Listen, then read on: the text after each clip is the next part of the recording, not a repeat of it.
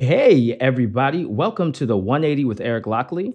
I'm your host, Eric Lockley. And we all know that there are moments in life that can define us, crossroads that put us on one path or another. And I'm excited to chat with my guests as we break down our walls uh, with some games and, and look behind their success to see what is the moment that made them. What are moments that made them? I'm excited for us to laugh together, to heal, and be inspired together as we discover how our guest made the 180. And you know, we wrote a song about it, and it goes a little something like this. Sometimes life gets hard when you're on your journey. Don't stop, keep going, you can turn it around. The 180, yes, it's a big change. The 180, your life won't be the same. The 180, you can do it. Say yes to your beautiful future. The 180, yeah. Hey, All right. you know, 90s gospel flow. Yes, I'm not mad at that. I'm not mad at that at all. Started off the space right. Yes, yes. Amen, amen, amen. Uh, so y'all already hear him, but here with me I have my friend, awesome, talented, incredible human being, uh, Nicco Annan. Woo! I'm gonna do a little round. what up? What up? what up? What up? What up? I got a little intro for you. Oh, you do? yeah, I, I sure do. I sure do. But I'm gonna give you the opportunity to introduce yourself too, because you know you might want to say other things. But Nicco Annan is an actor, dancer, and choreographer. He's a proud native of Detroit, Michigan. Everybody from the D always represents. They go hard in the paint for the day. Yes, Um, they do. Yes, we do. Nicco went to SUNY Purchase where he studied musical theater and was on the musical theaters eh, on the theater scene in all aspects in New York for for years performing and choreographing. And Nicco was actually a director in a theatrical short play festival that I produced called 48 Hours in Harlem in 2013. I remember that fondly. And I have to mention one of my favorite stage credits of Nicco's was playing Big Charles in The Hot Wing King by Katori Hall at mm-hmm. Signature Theater here in New York City just a few months ago at the beginning of this year or towards the beginning of this year. Yeah, and that that piece was incredible. Some on-screen credits include This Is Us, Shameless, and Claws, but most recently and oh so significantly, Nicco is currently a series regular on P Valley on Starz. Nicco's stirring portrayal of Uncle Clifford, who runs the strip club, The Pink, has had many, many people talking. Uncle Clifford has received so much love, and like truly, your performance is being raved about. And I'm so excited that uh, P Valley was renewed for season two. So I am just honored, excited, and so grateful to have Nicco Annan as my guest on the 180. Yes. What's I've up? got- What's up, Eric? What's up? I've got applause somewhere, but we'll take that. It's all good. It's all good. You know, long as your your your listeners, long as they subscribe and hit those like buttons and and come on board for the 180. You know, hey, that's all the applause we need. hey, yeah, I appreciate that. That's yes. But how how are you on today? You I am well. I am doing Yeah. well. You know, I'm out here on the West Coast. I'm out here in California, uh, in La La Land. So, you know, there are some wildfires that are going on, but they're not necessarily um, near me. Uh, but you Mhm. can see the overcast and the, the smell the smoke. you know, so Yeah. just praying for all those people. But aside from that, you know, my house and my house are well. Mm, that's great. You know what, Eric? There was something actually that you said in the um in the intro since you said I wanted to introduce myself. I, I really don't, but I did want to say I didn't study musical theater at Purchase Oh. uh, because there wasn't a musical theater program. I studied uh, just straight acting. I was in Okay. the acting conservatory program, and what happened was I was also dancing while I was there. I was Ah, I was not supposed to because in the conservatory you're supposed to stay within those, you know, the the program. Uh, but I had some friends that were in the dance program, and I, I had been choreographing literally since I was officially since in the ninth grade. So Uh-huh, I was- officially. I had that. Yeah, I had that itch. Well, I Uh-huh. mean, it was official because you know I, I was blessed to be able to matriculate the, the the career choreography career kind of found me That's just the short part. we're in the age where I'm like, I'm like, all right, let me Google. You know, Google ain't always correct. Google ain't always good. It takes one story to lead you astray. I remember when I was young and like looking for like college programs and things like that. And if I heard that someone went to a program for blah blah blah blah, I do not want to lead people astray. No, that that's that's uh, understandable. And it sounds like you kind of made your own way in the sense of uh, you said you studied straight theater, but you were still choreographing. You were still very involved with like dance at the same time. Mhm. So that's a, a statement about your willingness to be like, okay, y'all said it's got to be this thing, but I'm gonna do my thing. Absolutely, absolutely. I, I, I definitely am a man that believes in not burying any of your gift. Mm, you gotta, you gotta, you gotta use them. You have to use them. Yes. Message. Haha. so now we're gonna play a little game. It's game time on the 180. The name of the game is Talking about Motown. Since you're from Detroit. From the D, from Detroit. Let's go. Detroit. So because Motown is also Detroit, uh, Mhm. I figure we're gonna do a little Motown trivia. I don't think it's too too hard. hey, let's just go. It's early morning here. Let's go. Let's try it. Okay. You got this one. Which group had their first US number one on the Billboard chart in 1965 with My Girl? Um, I want to go round and round. Say no, the Temptations. Yes! That's correct. Woo! Next question. Mhm. What is Stevie Wonder's full first name? I, now, there's I got some options for you if you want them. Okay, multiple choice. Yeah, got multiple choice. Here we go. Here we go. Go ahead. Stevenson, Steven, Steveland, or Stevie? I don't know. Is it Steveland? Yes, it is. Ha ha! That's what I was. I was okay, you got that. Which came first, My Guy by Mary Wells or My Girl by The Temptations? seeing my guy. My Guy? Uh huh. Nothing you can do can do, do, do, do, do, to my guy. My guy, guy. Na, da, bi, da, bi, bi, da, da, da, my guy. My Um, guy I is the I know- answer. Yes, my guy is the answer. And clearly I don't know all the words. It's all good. I just I needed to I needed to hear it. You know, just Uh-huh. a little bit to refresh my mind. That is correct. Come on, come on, let's go. you getting them. You, you're knocking them out. I heard it through the grapevine. Who sang it first? Marvin Gaye or Gladys Knight and the Pips? Gladys Knight and the Pips. Yes. Yeah. You want to hit multiple things. You get These them. are not actually easy, but I actually I'm, I'm like, oh, I, I know this. Okay. You know it. You know it. You got it. Now, this is actually my favorite question because it's a favorite song of mine that is rarely sung. A Motown Christmas featured Michael Jackson's song Little Christmas Tree.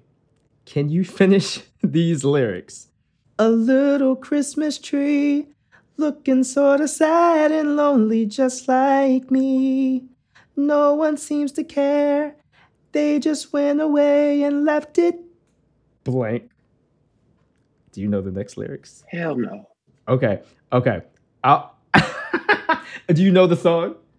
Not really. I know the song, but I don't know it that well. Yeah, My dad used to play this all the time. Motown Christmas. That album and cassette or now CD. Uh huh. He's still playing the CD. So um yeah, I couldn't finish that one. You know, multiple choice on that. Well, no, no, no, no, no. it would give it away. It would probably rhyme. You Um, see how they do me over here at 180, y'all? This is how they do me.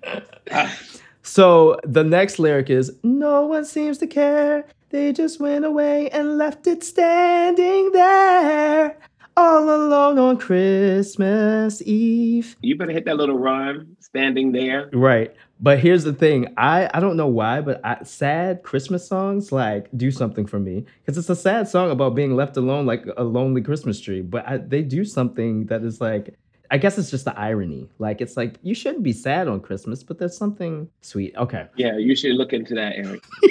I was going to say that's probably for therapy, not for the 180. In 1967, the Supremes underwent a name change to become Diana Ross and the Supremes, and Cindy Birdsong joined the group. Who did she replace? I don't know.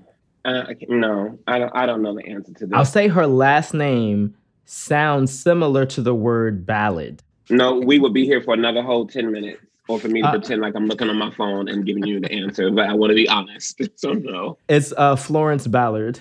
Wow, Yeah. I knew that answer. I knew that. I knew that.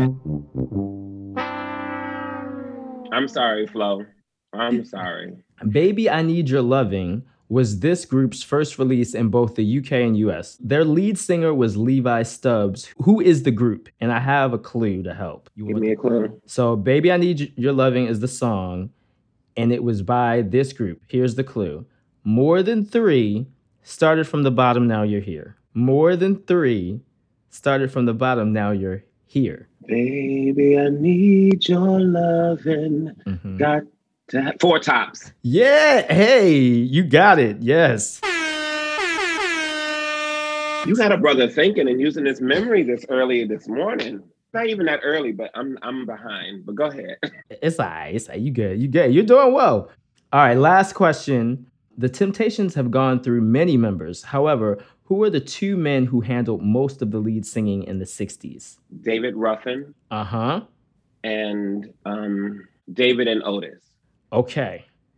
I'm gonna. David Ruffin and Eddie Kendricks is the answer, but, but you know, they were all singing. Well, oh, Otis, like that's true. That's true. You you won that game. Message. You know what I mean? You, you know you know Motown. We like that move. That was for the move. so thank you for experiencing game time at the 180. no problem. And now we're gonna continue to uh, learn a little bit more about you, Nicco. I wanna. I'm curious. One of the things I'm curious about. P Valley came out in June, right? Was it the end of June? What was the first episode? The first episode was July 12th. July 12th. Okay. Mhm. So, in the midst of quarantine or a pandemic, what was it like experiencing like a highlight of your career in the midst of it just being different, a very different energy within the industry? Well, it, it, it, to be honest with you, you know, um, you had mentioned earlier that I was in the middle of a production early in the year when this happened, and Right. and that is true. I was doing uh, a play off Broadway on 42nd Street and 10th Avenue, literally in the heart of the city. Mm. And we got word one day, we got word on a, on a Wednesday that we're not going to be having a show this night. And you got to go ahead and come get your stuff from the dress rooms as soon as possible before maybe the, the building is locked up. So, literally, from that experience of having all of this camaraderie with my cast every Right. night and every day on the stage, and with the audience in terms of putting your art out there, having them receive it, you know, whether that's the the oohs, the ahs, the tension, the laughs, the the lean-ins that the audience does, um, that kind of communication as a performer. I went from having all of that stimulus to literally one day being alone in my apartment with plants. you, you know, yeah. it was actually very hard. It was very hard. It was something that was quite soul stirring. And um, at first, it was like, okay, this is weird, but I could do it. You know, I grew up an only child. Um, I'm my mom's only child, but I have an older sister and a younger brother. But we all grew up in separate households. But you know, we're close. But I was accustomed. I say all that to say I was accustomed to being alone in in that regard. That I'm a I'm a homebody. I can be a loner. That's not a big thing Mhm. but there was a point where it shifted for me and that started to happen not just the quarantine of it but it started to happen once the social unrest really started to Mm. to really come about and as more and more press was being done showcasing the the killing of our brothers and our sisters it really started to really really really weigh on me and i saw this is a long answer but to your question No, yeah. the, the Alvin Ailey dance troupe. I followed them on Instagram and they produced a version of Cry, one of their staple pieces. Mhm. And they did Cry, it's usually a female solo. And they had dancers from the generations of the company, women from all the different generations perform the, the choreography. And everyone was in quarantine, Eric. So they were performing some on rooftops. There was like a mm. 70 year old woman still dancing in the middle in front of a church. There would be in their living rooms. It was all this stuff. And after the killing of Ahmaud Arbery, Mhm. that was like the company's response, you know, in terms of the cry. And that Wow. choreography and that piece of art literally broke me. It broke Hmm. me. It broke me not down, but it broke me open because Yeah. there were so much thing, there were so many things that I was feeling that I wasn't really able to process or, or that I was not processing, not even Mhm. able to process. It was basically like suppress it, suppress it because this is how I could get through. So, in the midst of all of that and finding my own healing and meditation and prayer life, all of that stuff is increasing. It literally is increasing, and I'm becoming like a, a well that's being filled up. Mm. Then I get, okay, we're finally coming out. The, the release date is July 12th. And I was like, okay, all right, here we go. We're getting ready. We're getting ready. Because we shot this, I, we finished filming in 2019 Oh, really? this was now maybe eight months later or something like that, Uh-huh. you know. But because of the pandemic and things, the date kept shifting, the release date. Mm. But it could not have come at a more beautiful time. Brother, it was so, so on time. Um, Yeah.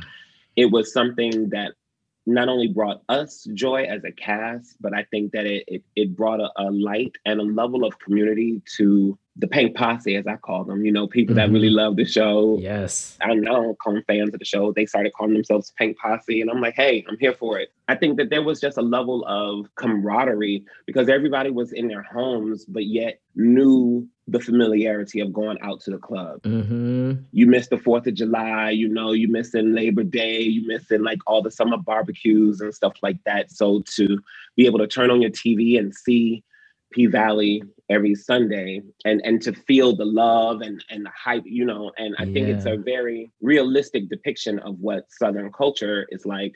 So it really brought a lot of people together in a lot of ways. So I Mhm. think it was a blessing uh, for sure. And for me personally, on the inside, the pandemic of it, as you described, it actually has been indeed a blessing. I've been saying from the beginning that this was a peculiar healing, a time Mm. for the world to heal, a time for the the atmosphere. You know, the oceans had cleared up in the Yeah. beginning. You know, with lack of pollution, and it was. It also just turned everyone's attention inward and looking at what they're doing to the planet, but also what they're doing to themselves and their communities all around. Yes. And in that, for me, artistically, it took me to a place where I was like, wow, I was really able, and I'm going to say, am still able to experience this amazing, tremendous shift and blessing in slow motion Mm. hmm because normally you would be getting in the car to go to the airport to go fly to this place and then you're going here and then this party and then this red carpet and this da da da da and this all of the things that I think that most people people outside looking in equate to success Yeah. the things that people equate to having arrived quote unquote I am not experiencing and I am so grateful for it now I am in my living room or in my kitchen or at my brother's house, you know, Mhm. talking to Vanity Fair or they're talking to, you know, TV Guide and, you know, Entertainment Tonight and stuff like that, just like I'm talking to you right now. yeah. The pandemic has really allowed, I think, a lot of artists, a lot of reporters, a lot of journalists, a lot of people who have access to to be on an even platform. Like literally, there's no difference between me doing this podcast with you and doing Revolt TV. hmm And I think that there's something beautiful about that. Totally. Oh, thank you. And, and I think being able to really have that perspective on this moment is is important because obviously there are the challenges, but what are the things that we're learning? The, what are the ways in which we're growing and really going inward, like you mentioned, is really uh, important right now. Yeah. And with Uncle Clifford specifically, she is such a bold character, and um, you have taken on the role so authentically. It- it's such a well rounded character, truly. Since you had the journey with it from a play, a stage play, to the TV show, what was your, what were any of your concerns about portraying this individual and once it was released, did you have any concerns like, uh, oh, will I get pushback because I'm dressed this way or because of the hair? Those concerns went away um, in the very, very beginning. You know, Mm-hmm. everything was so intentional with this project, you know, with it starting back in 2009 when I read the first pages of it. It was a, a literally a, a collective of artists uh, that were getting together, and it was called Black Mondays uh, because, you know, theater is dark on Mondays.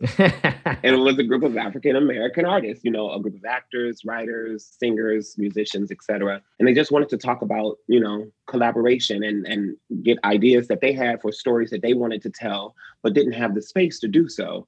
Let's just get together. So I'm I'm there, I'm reading, and to go from that living room to workshop production after workshop production to doing the full production finally at Mixed Blood Theater in Minneapolis Right. in 2015 and that was the first and only production, is that right? Of the play of the yeah. of the play Pussy Valley when it was called Pussy Valley. mm-hmm. And we we knew at that time that uh, it was going to be pitched as a TV show. You know, Katori had that the the brilliant writer Katori Hall. Yes. Big ups to Katori Hall. Yes. She gets all of the props, all of the props um, for the power of that pen. Mm-hmm. Um, but she had the, the the vision. She said, "Oh, this is much more than just a play." So going from there, that process in and of itself, and I mentioned that specifically to answer your question, because there were things that I discovered in doing the production that affected me personally, that affected my way of thinking. That being everything from the wardrobe and having the discussions of discovery with the costume designer uh, from the play, having discussions with the director. Oh, well, Nicco, okay, we need you to shave. And I was like, shave for what? Mhm. For the show, for the show. I said, why would I shave? Well, you're playing Uncle Clifford. What do you mean? And uh, at the time, the director of the play, her name is Nataki Garrett Mhm. brilliant director, brilliant director, and artistic director now. We had a whole conversation, and that was again about defining the world and the role.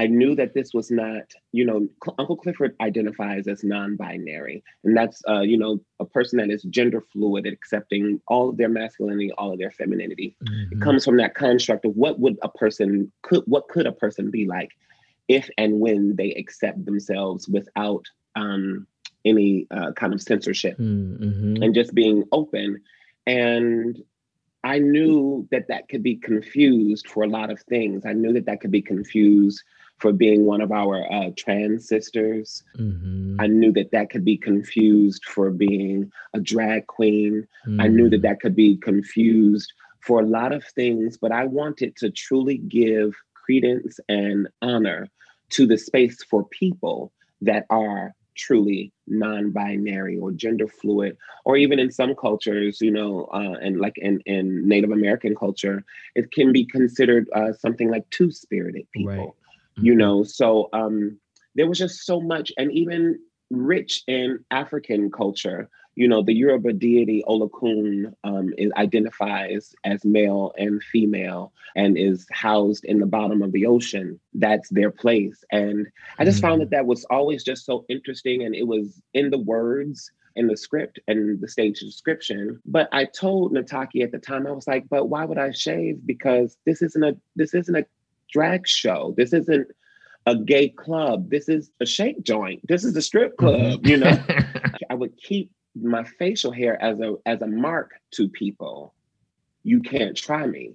Don't get it twisted. And I liked it. I like facial hair. You know, facial hair, especially in the South, there's a sign of distinction with it Mhm. you know so there's a whole backstory behind it that you know and how the the the, the chops got cut and stuff like that that's a backstory thing uh, with the character that's explored in the first episode about you know some um, domestic violence that uncle clifford had been through Mm. and having that experience and having the thought process. It was literally because people asked the questions. There were challenges in the beginning when you were creating this play that i found answered these questions and put me in a space that solidified rooted me so deeply in a truth that i didn't care about what people would say Mm, yes. because I knew that. I knew what was real. I knew that when I would do research and I'm looking online and social media, and I would see people that would put men, I would see men or male bodies putting on wigs. and appropriating feminine uh, attributes and clothing for a joke. Mm, And it was for the laugh, it was for the punch. right. And if you have to make your money, make your money. But for me, I just asked the question, what's behind that? Yeah. Because as I saw that for the, the, the comedians, I also saw real people, real people that do wear wigs, Right. do wear all kinds of clothing from different genders and different sections of different uh, the, the department stores and things like so i was just like w- those people need a voice those people deserve to have uh, a, a full story told you know and humanity shown so that's where i went to Yeah. so then bringing that to the, the show i just kind of like i was like no i know that these are real people Mm-hmm. my goal was like just to show a real person, you know, to show Uncle Clifford for all that she really is. And hopefully that would eradicate all Right. of that and hopefully allow people to see her for who she really is. Absolutely. I mean, I know I have friends and myself who would like love it. And just being able to, you know, because we've seen stereotypes before, we've seen archetypes, tropes, cliches. And the fact that, you know, with the writing, with the directing, and with your performance, Uncle Clifford is not any of those, not cliche, not stereotype, not archetype. She is a full, rich character. And um, it's so wonderful to see. And speaking about spirituality, you mentioned that a little bit. What are barriers within your career that you've had to really access your spirituality or your spiritual practice for, um, whether it's related to roles that you decided to take or refuse to take? Because it seems like that's uh, an important part of your process as an artist. I think that that for me it, it is a part a part of walking in this world. I don't think that it, it's not it's not my spirituality. It's not just connected to my art. It's connected to a, a way of being. Yeah. It is literally health. It's the vitamin. It's the vitamin that you take every day. You know that that tap into to who you are, why you do what you do, what you're doing it for. You know, and reminding yourself of that and seeing where you want to go. I think for me, in terms of career, I think that spirituality plays a huge part, or played a huge part for me because there was such a long time where there was it was nothing but no. You know. Mm. Um, I am returning to the stage, returning to the stage last year or the beginning of this year of 2020 was really remarkable because there was no room. All the years that I lived in New York, the majority of my quote unquote big things were Mhm. coming from a regional theater standpoint, or they were coming from something that I directed in New York, or something that I choreographed in New York, or people that I taught in New York Uh-huh. um, that were hitting up the runs on the ladder, you know, in the city. People knew me.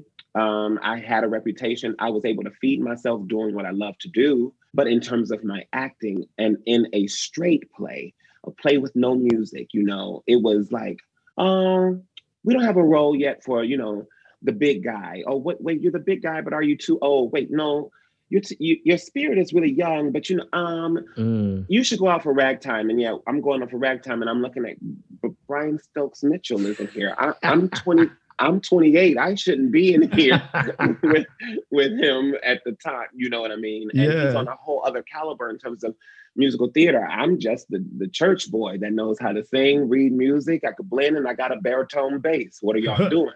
You know? Yeah. So I think, you know, spirituality is something that's great to ground you. It gives you that fuel so you can keep going in spite of the nose. hmm Yes, yes.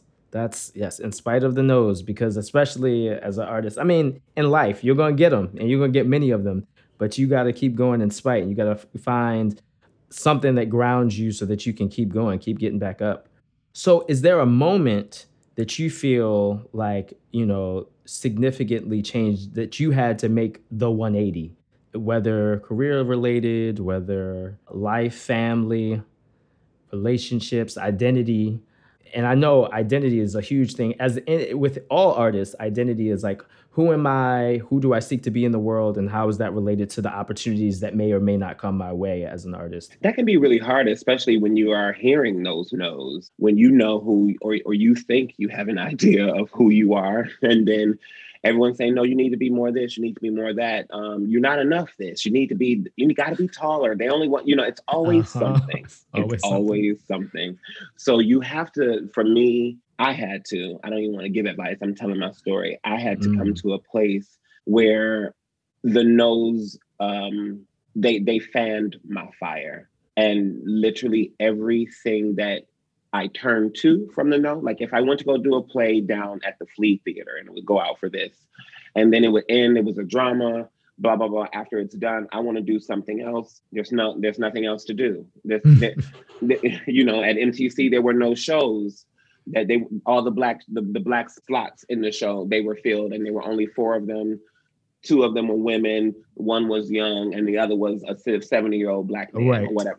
So it was just like if you in your 30s, you sitting around like, uh, hello, you, uh-huh. know what what is that like? So uh, I guess a moment for me, it was is related definitely to my career and to my life, and that mm-hmm. was when I decided to leave New York. That's a big moment. I mean, I know many of us artists, and in this in the environment we're in right now, a lot of people are leaving New York, but that's always a big moment to decide to go to leave the place where you've been for a long time. it know. was home. It, it was the it was the nest. It was what I knew.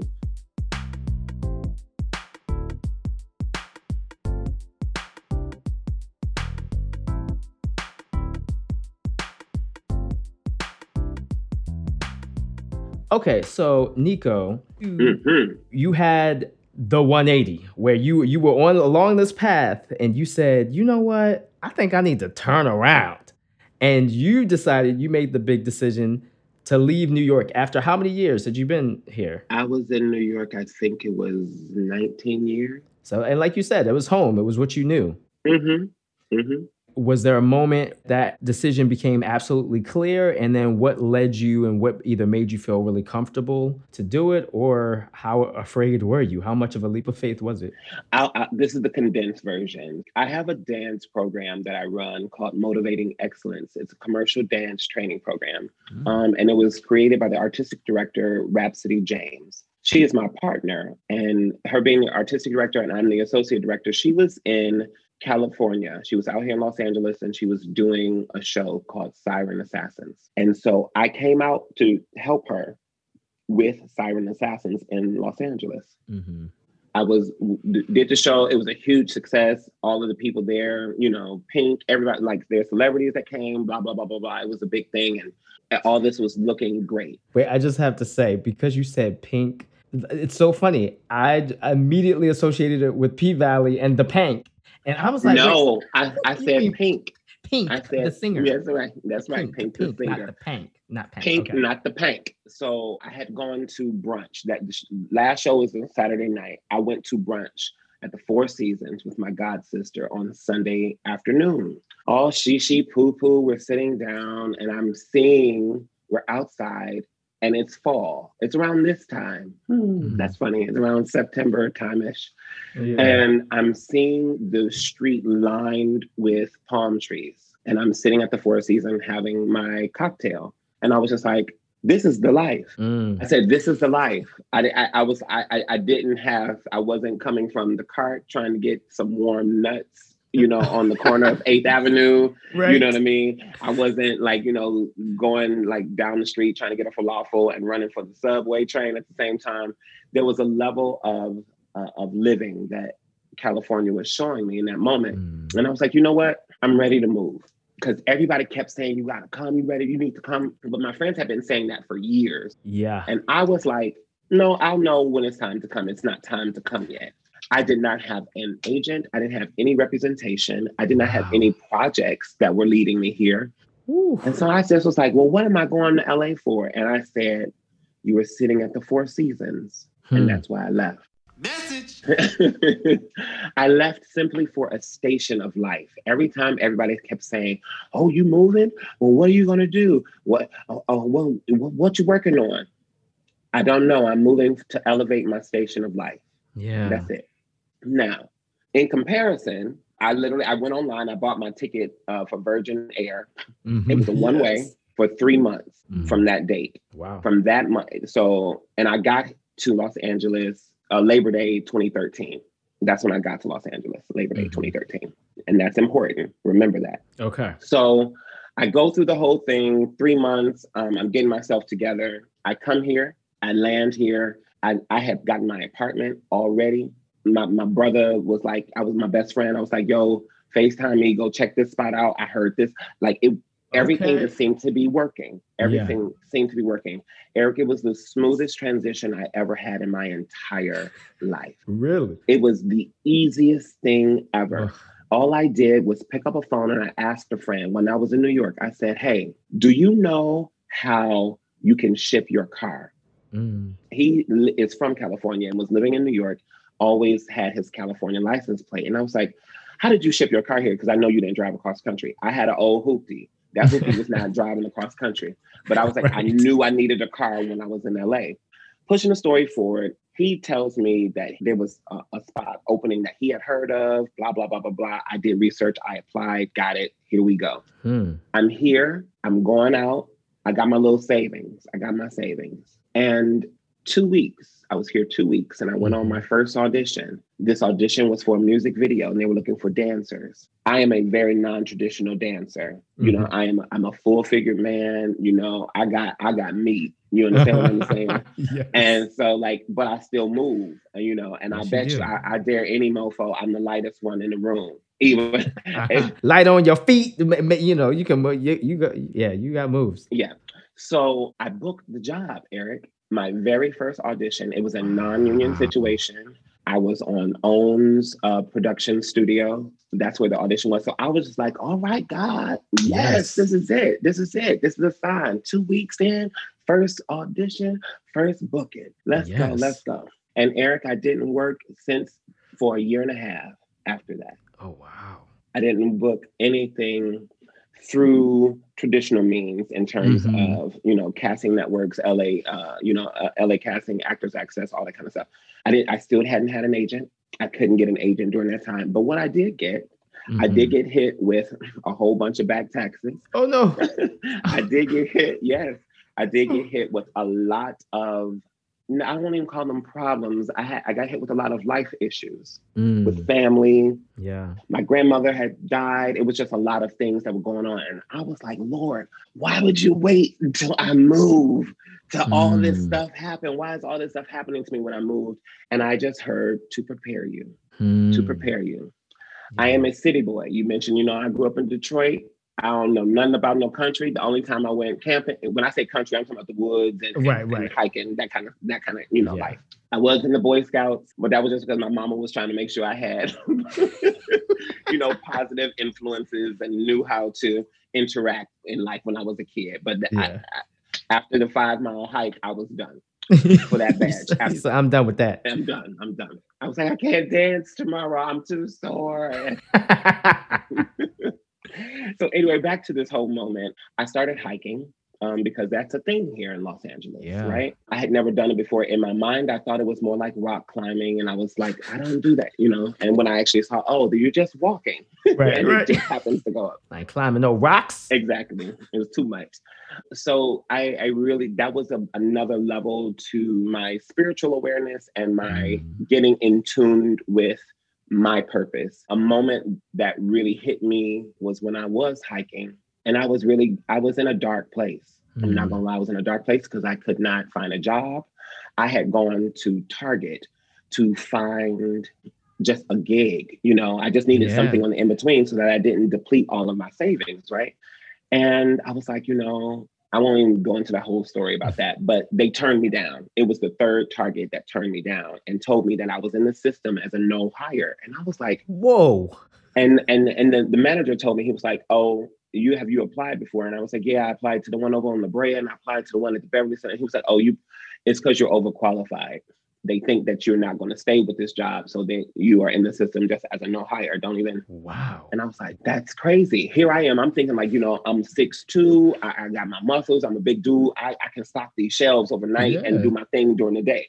They weren't rocking with that. Overqualified. Yes okay. God. So that took me down a, a road. I was just like, you know, you got these degrees. And at the time, I did not want to teach again. Mm. I was very conscious that I did not want to pour into other people. I wanted to take this time of my life to pour into myself. Yeah. Because when you direct, when you choreograph, when you coach, you are constantly giving. You're giving, just like when you're acting. When you're acting, you're giving, but then the lights go off and then you can go home and refill however you need to. But when you're directing, it's different because it's talking with the, the producers, talking then with the Mhm. designers, and then talking with the actors, and then you got to talk with the audience, and then you got to talk to the journalist. It's a whole wave of things that happens when you're Yeah. directing and choreographing. So I was hiking Eric, and I saw it was the side of the mountain. It was to my left, and I saw a little baby daisy. Mm. It was like the white little daisy, and it had a little the yellow in the middle. I forget the, the little the the Uh. or whatever it was called. I'm I'm gonna let it be that. I'm not even gonna try to correct that because that was It yes, was the petals. vulva. it's the petals. Uh-huh. But the, the, the center of it. And I saw it and I was like, yo, if this little flower can grow out the side of this mountain, a whole like the, a whole mountain, Mm. and literally a flower the size of this pen tip right here. Wow. right? Yeah. I said, damn it, I could do it. I said I could do it. That's a sign. That's a sign. Yes. And I, Yeah. That that message. Yeah. So I just kept going on my hike. And then over the years, what happened? All the things started to get into place. Things started to get in place for me. Then I got the call to do the, the, the play. I had finally gotten a job at the hotel. I was working at a hotel overnight. Mm. I used to work at a hotel. I was uh, doorman slash bellman. Did you do something similar, or were you at the? I was at the front desk and I was desk. the overnight auditor. Hey, yes, that hotel life. Yeah, it's real, but it also it it allowed me to gain, you know, to have money to sustain myself, Mhm. but also to to access to people, access to people. yes, yeah. So I was going through that whole process, and the hiking start. It changed to walking around the neighborhood. Mm. I started to walk around the neighborhood because I heard you got to still do something different. You can't. You don't get stuck in the same thing. So do something different. So after it was, and that was. I'm talking about a maybe a year and a half, two years, and then. Mm. I started walking in the neighborhood. After walking in the neighborhood, friends would call me like, "What you doing?" "Oh, I'm I'm hiking. I'm walking." "Oh, for what?" "For my show." "What show? You booked something?" "No." Ooh. Monica, what you talking about? I don't know. I would say my answer was I don't know. All I know is that I know that inside of me it's going to happen. I did not Mm. know what it was. I didn't know when it was going to happen. I just knew that it was going to happen. So it was not my job to be in the space of trying to figure out the the minutia of it, like how, the when. I was just like, it's going to happen. So I was just getting my body conditioned to be able to do the work. Mm. Stamina. Yes, exactly. As I was walking around the neighborhoods and wasn't hiking on the mountains anymore, it happened again. And it's like, you got to change. And this is after we did the, I did the play. I went, I did the play because I had reservations of even doing the play. Question, not reservations. I had questioned whether I was going to go do the play for two seconds because I was like, I finally just got a job. Mm. God, you finally gave me a job. Like, and then here's this audition to go do a play. I left New York. I didn't want to, I thought I wasn't doing any more theater. What's going on? You Uh-huh. know? Again, the question of can I use your boat or do you trust me? Mm. Yes. Sidebar, when I got back from doing that play, And that that play is is Pussy Valley. Pussy Valley. Yes. Okay. So, yeah. I moved in 2013. Two years later, 2015, is when the whole production came up. Mm. when I got back from doing the play, it was back in uh, LA. The job held it for me. They held it for me. Thank God. Yeah. I looked at my pay stub from the, the show. I was making $12 more from the play than I would would be working at the hotel. Wow. So there was a message. I I know that looking back, that that was a determining factor for me. It was like, well, in theory, you are making more money if you go do the play. Right. Right. That was a confirmation. yes, yes. Yes. no matter how small. It didn't matter that it was only twelve dollars, bro. Mhm. It didn't matter that that was getting eaten up in taxes or in your equity dues and all of that stuff. it didn't matter about that. It mattered that it was more. So bet going on. I get back. I'm moving, going, and moving and shaking. I'm still in the same spot. Eric. Then I hear you got to change again. And I stopped walking in the neighborhood on the side streets and I started walking on major streets, more busy and populated streets. And I kept saying, well, And when I work out, when I hike and when I'm working out, I always am listening to some kind of inspirational or spiritual gospel music. Because Mm. it used to change me in New York. I'll be up in Planet Fitness listening to my Kelly Rowland, listening to Beyonce, listening to Trip, listening, you know what I'm saying? I'm just living my life. But here it wasn't that because Mhm. I was, for me, I was in a space of being accountable as a man. I was like, you grown up, like, come on, let, let you want grown up things, you gotta, you gotta be in a grown up space. Yeah. And when I was walking on those busy streets, I noticed that there was more distraction. Hmm. And the day that I noticed that there was more distraction, I was like, this is why I'm supposed to be on these streets so I can learn how to keep my peace, how I can Mm. keep the same synergy that I had when I was walking on the mountain, seeing that baby Daisy and walking in the neighborhood. And now I'm seeing people walking their dogs and a car occasionally go past. But keeping your focus, Nicco, keeping your serenity, Nicco. Now walking on the busy main streets, how do you still keep your focus? And I Mm. equated that to the same thing that when you're on set, there's people coming in to do your makeup, coming to do your hair, and you've got to have a seven page monologue ready to go. Right. You understand what I'm saying? And Yeah. and how do you do that? So it was exercising that. Wow. Long story short, the end of this that I'll tell you is that seven years, seven being the number of completion, right? Mm-hmm. Yes. I moved Labor Day. I told you to hold on to it. And I did. I was ready to bring it back. I was, yes, Labor Day 2013. You moved. Yes. And the finale of my first series regular happened seven years later on Labor Day weekend. Right. Right. Wow. Okay. I'm. Uh. So when you talk about uh, a 180, I'm talking about something that turns your faith from a system uh, uh, of either theater or of television or of any person trying to validate you mm, into a journey of where you are being used, where you are tapping into your own power. Every single thing that I have done along the way, all of those no's in New York, all of the things that were like, oh, you can choreograph this, but you can't do this play. Oh, you can't do this. You're not Mm. right for this character. All of those things built me. All of those things, it made me do what I do. The fact that I get to play a character that is so full and rich, um, and it's not a tertiary character, mhm. um, you know, but that has a full life. Uh, I feel so honored. I feel, I feel purposed. Mm. So it's um, it's a, it's truly it, that is a, a great gift. But this pandemic of it all, and and Yeah. being still, and everybody being in our homes, it truly, for me, it makes this gift all that much more special because for me, not much has changed, right? Mm. So when someone responds to me on Instagram or asks me a question, or if I like something, it becomes like this big thing now. Oh my God, you responded. oh my God. And I'm like, what did you want to happen?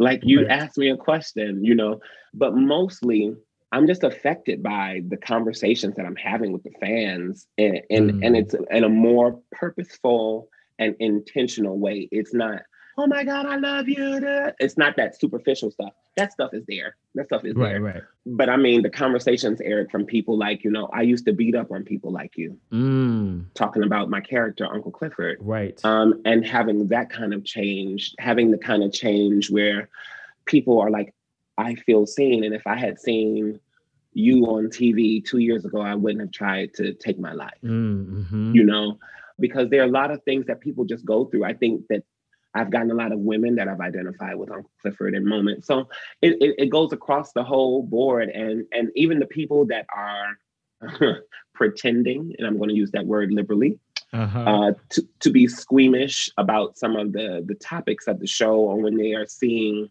same gender loving people right. in a human way that are pretending to be ruffled or disturbed.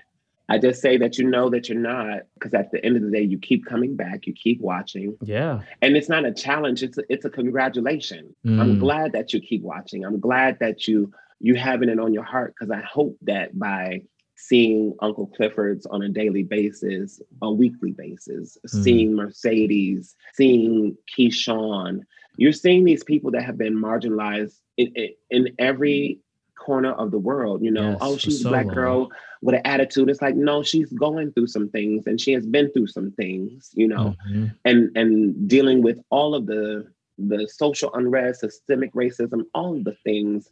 You're just able to see these people for who they really are and have a little bit more compassion and empathy. So I hope that people are the way they did with the fictitious characters. I hope that they can do their own 180 Yes. and look at yes. people in the real world. You know what I'm saying? Like Uncle Clifford, like Mercedes. and allow them to to be beautiful and full and complex and and have their good days and their bad days and not judge them and completely yeah just associate them with stereotypes or with any negativity that has been thrown their way due to white supremacy you know racism all, all the internal racism. You know what I'm Mhm. saying?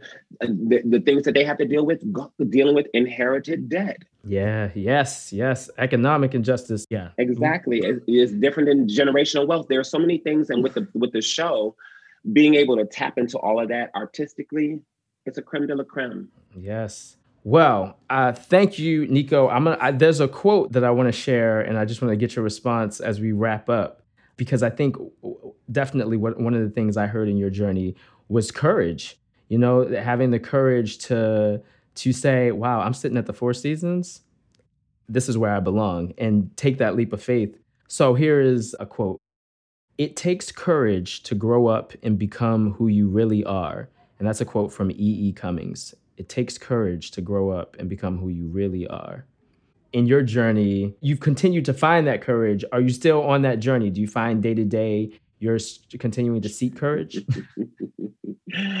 oh, I, I'm laughing because I just had this conversation yesterday. Yeah. with the for, with a former student of mine. Yeah, I think that you courage only comes because you allowed yourself to feel the fear. Mm, Because you feel the fear, that is the fear is the thing to help you. The Yeah. fear is the thing to let you know how much you want what you see, how much you want what you don't yet see mm, if you didn't have the fear, you wouldn't have anything to conquer, let alone the thing that you're going for, it wouldn't have merit because you didn't care for it, right? mhm. So that's how I look at the fear. Um, and I think courage is something that like is an ongoing thing. I have conversations with my mom. I had conversations with my grandmother and my father you know, mm-hmm. and they're in their their elder years, and they still have to find courage, you know. Yeah. So if at 75 and at 62 and if at 35 and then at 28 and if at 18 and if at 7 when you're learning to ride the bike each phase of your life you have to find the courage yeah. I don't think it's something that ever stops. And I think that sometimes we get stuck and we don't keep seeing, and just using your show, literally the 180, you don't Mhm. see those moments because you get stuck and you're like, oh, I'm not afraid, or I'm not, but you have to own that, own that so that you can then go to the next level. So you do it in your own time, you know, there, it ain't no time constraint. It's just try to get it done before you leave here. Uh-huh. Yes, find that courage and make those changes. Make those 180s. Um, well, thank you so, so, so much, Nicco. Folks, make sure if you haven't already watched P Valley, check out P Valley on Starz. It is so great. The New York theater scene is in the house all over P Valley. Like, I know Jay Alphonse, I know Morocco, Katori. Harriett D Foy. Yes, yes. I'm so proud and um, honored to like see my peoples up there, but also to see this beautiful representation of this community. Um, so make sure you check out P Valley and follow Nicco on Instagram and Twitter at All Day Nicco, Nicco two C's. All day, Nicco. That's right. I don't change. all day, all day, every day. Um, anything else that you want to shout out, Nicco? I want to shout you out. I want to say congratulations to you for this platform. No, seriously, because it's real. You know, I know you from the New York theater scene, and everyone always makes fun or, or jokes on Issa Rae when she said, you know, I'm voting for everybody black, or you know, you know, I think that, that that's great and everything. But she said something else that I think is really a great mindset for people. Network across. Mm-hmm. Network across, you know, I don't think that being on a TV show makes me any different of an artist than when I was doing the Harlem 9 uh-huh. For me, it is the absolute same because mm. it is storytelling. You know, it's a bigger platform for sure. You know, yes, a, a season is like doing a play a night, you know, in, in your living room. But there's something really to be said for really building your network across not only to try to come up that's not why i'm talking about it. I'm talking about for sharpening your own skills. Yeah. i'm talking about from learning. I was able to learn from my, my peers so that it and their pitfalls their their stumbling blocks help me and mine so that i can run a stronger race yes. so network across and keep on going you know this platform all the producing that you're doing you're an amazing actor, and we heard vocalist. And you gotta and you gotta smile to make ice cream melt. So you know, keep doing your thing, brother. Keep doing your thing. well, thank you so much, Nicco. Yes, Bye bye.